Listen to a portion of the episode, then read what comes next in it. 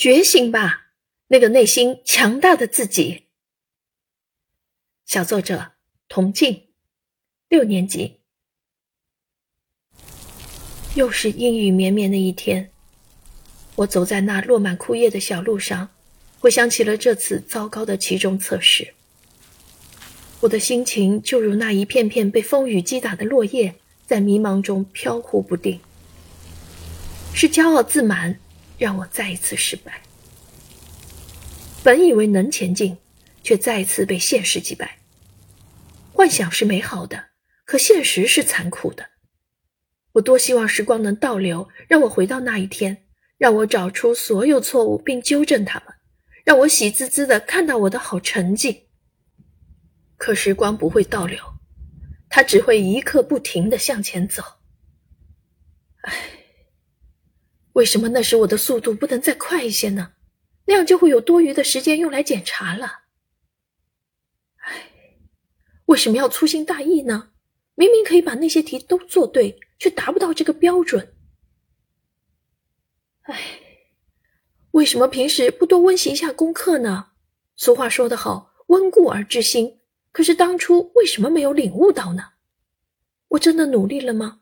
我真的已经养成好习惯了吗？我真的是同学口中的那个学霸吗？我真的认真考了吗？我扪心自问，问自己到底有没有认清现实，意识到自身存在的问题。我不能自毁前程，我应该把这次失败当做一次教训。我要继续加油，再接再厉。我能行吗？我害怕失败，害怕辜负了老师和父母的期望与信任。该醒醒了，这六年来的挫折与困难，我不是都坚持下来了吗？难道一场测试就能将我击败吗？不，他不可能，我也不会同意。是的，时光不能倒流，但过去的事就让它过去吧。它不应该成为使我一蹶不振的恶魔，它只能算是一次深刻的教训。人生的道路还很长，跌倒了再站起来。这没什么大不了的，正所谓亡羊补牢，为时未晚。只要敢于承认错误，善于发现自身不足，认真弥补一切，都不算晚。我愿意在未来两个月的时间去改正它。我相信等到了期末，我一定能大放异彩，来一次咸鱼翻身，把那些还沉浸在胜利喜悦中的对手打个措手不及，让他们大吃一惊。